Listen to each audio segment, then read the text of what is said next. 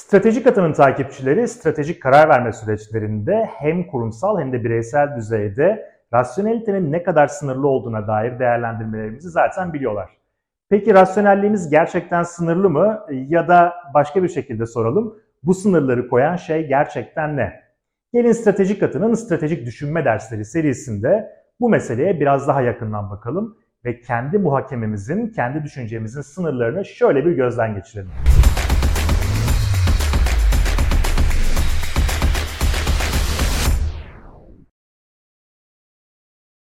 Şimdi önce gelin sınırlı rasyonellik nedir ya da İngilizcesiyle bounded rationality kavramı nedir?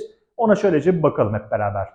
Davranış bilimleri alanındaki çalışmalarıyla Nobel ödülü kazanan ekonomist Herbert Simon ilk kez 1955 yılında sınırlı rasyonellik kavramını ortaya atıyor ve burada çok temel bir çıkış noktası var. O da şu, ekonomik olmak rasyonel olmakla eşdeğer ya da aynı şey değildir. Şimdi malumunuz tabii o dönemin e, düşüncelerini, teorilerini bir gözden geçirmemiz lazım. O dönemki ekonomi teorilerine göre rasyonel olmak demek bir bireyin alternatifler arasında seçim yaparken her zaman en uygun seçeneği tercih etmesi anlamına geliyor. Bu teori aslında bir anlamda bir optimizasyon olarak rasyonellikte denebilir. İşte Simon'ın bu çalışması mevcut modellerin, o dönemin mevcut modellerinin de bir anlamda sorgulanması için çok çok etkili olmuştu. Simon ekonomik rasyonelite anlayışının insanları gerçekten aldıkları kararları yeterince temsil etmediğine inanıyordu. Neden? Çünkü Simon'a göre insanların kararları 3 tane temel faktörden çok net bir şekilde etkileniyor. Birincisi elde edebildikleri bilgi, ikincisi zihinsel kapasiteleri, üçüncüsü ise zaman. Dolayısıyla bu üç faktörün ne kadar fazla ya da ne kadar az olduğuna göre rasyonel karar verme tercihlerimiz de değişebiliyor. Bu da bizi optimum karar vermekten uzaklaştırabiliyor. İşte Simon burada başka bir fikir ortaya atıyor ve şöyle diyor. Sınırlı rasyonellik yani bounded rationality zihinsel kapasitemiz elimizdeki bilgi ve zaman kısıtı dolayısıyla insanların mükemmel ekonomik rasyonellikten uzaklaşmalarının temel nedenidir. Böyle durumlarda optimizasyon yapmayız yani en iyi seçimleri yapmakla uğraşmayız, çabalamayız.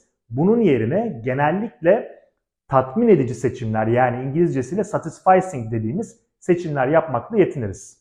Hemen e, geleneğimiz olduğu üzere bir örnek üzerinden gidelim. Daha net anlayacağımızı düşünüyorum.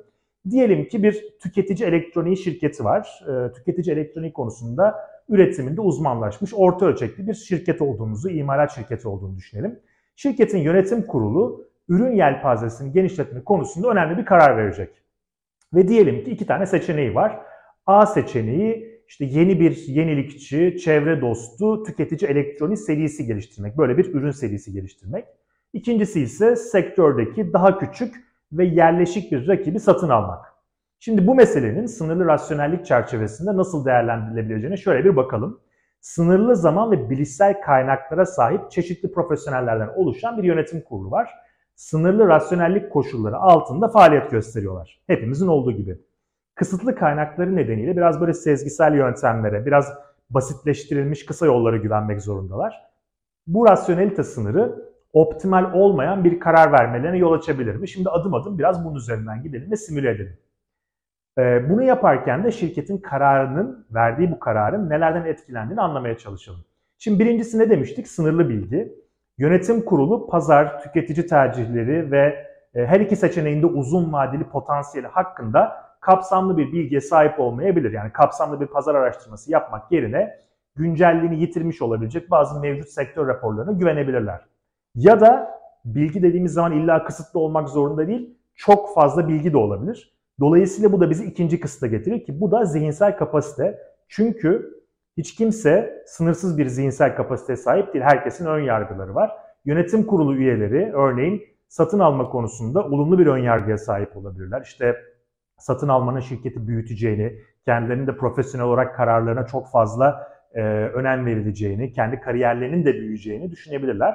Bunun yanı sıra grup düşüncesi ön yargısından maruz olabilirler. İşte şirket içerisinde o karar verecek yönetim kurulu içerisinde farklı tartışmalar olabilir ama yapıcı tartışmalar bir kenara itilebilir. İşte grup kendisi bir karar verip farklı fikirleri ortaya koyan insanların bu kararı iletmelerini engelleyebilir.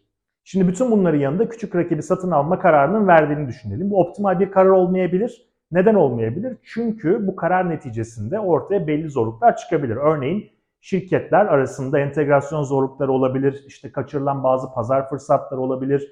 Ee, bu şirket e, ba- başka bir şirket satın almayı tercih ederek inovasyon kapasitesinden e, ya da inovasyon yapmak, yeni yatırımlar yapmak, çevre dostu yatırımlar yapmak gibi bir seçenek fırsatını kaçırmış olabilir. Dolayısıyla bu örneklerde gördüğümüz üzere kusursuz rasyonelliğin ulaşılması oldukça zor bir hedef. Bütün şirketler, bütün bireyler sınırlı rasyonellik içerisinde hareket ediyorlar ve herhangi bir bilişsel ön yargıdan etkilenmeden, potansiyel alternatifler hakkında mümkün olan tüm bilgilere ulaşmadan ve her birinin artılarını, eksilerini gerek zaman, gerekse zihinsel kapasite dolayısıyla değerlendiremeden karar vermek zorunda kalabiliyorlar. Bunu hepimiz yapıyoruz.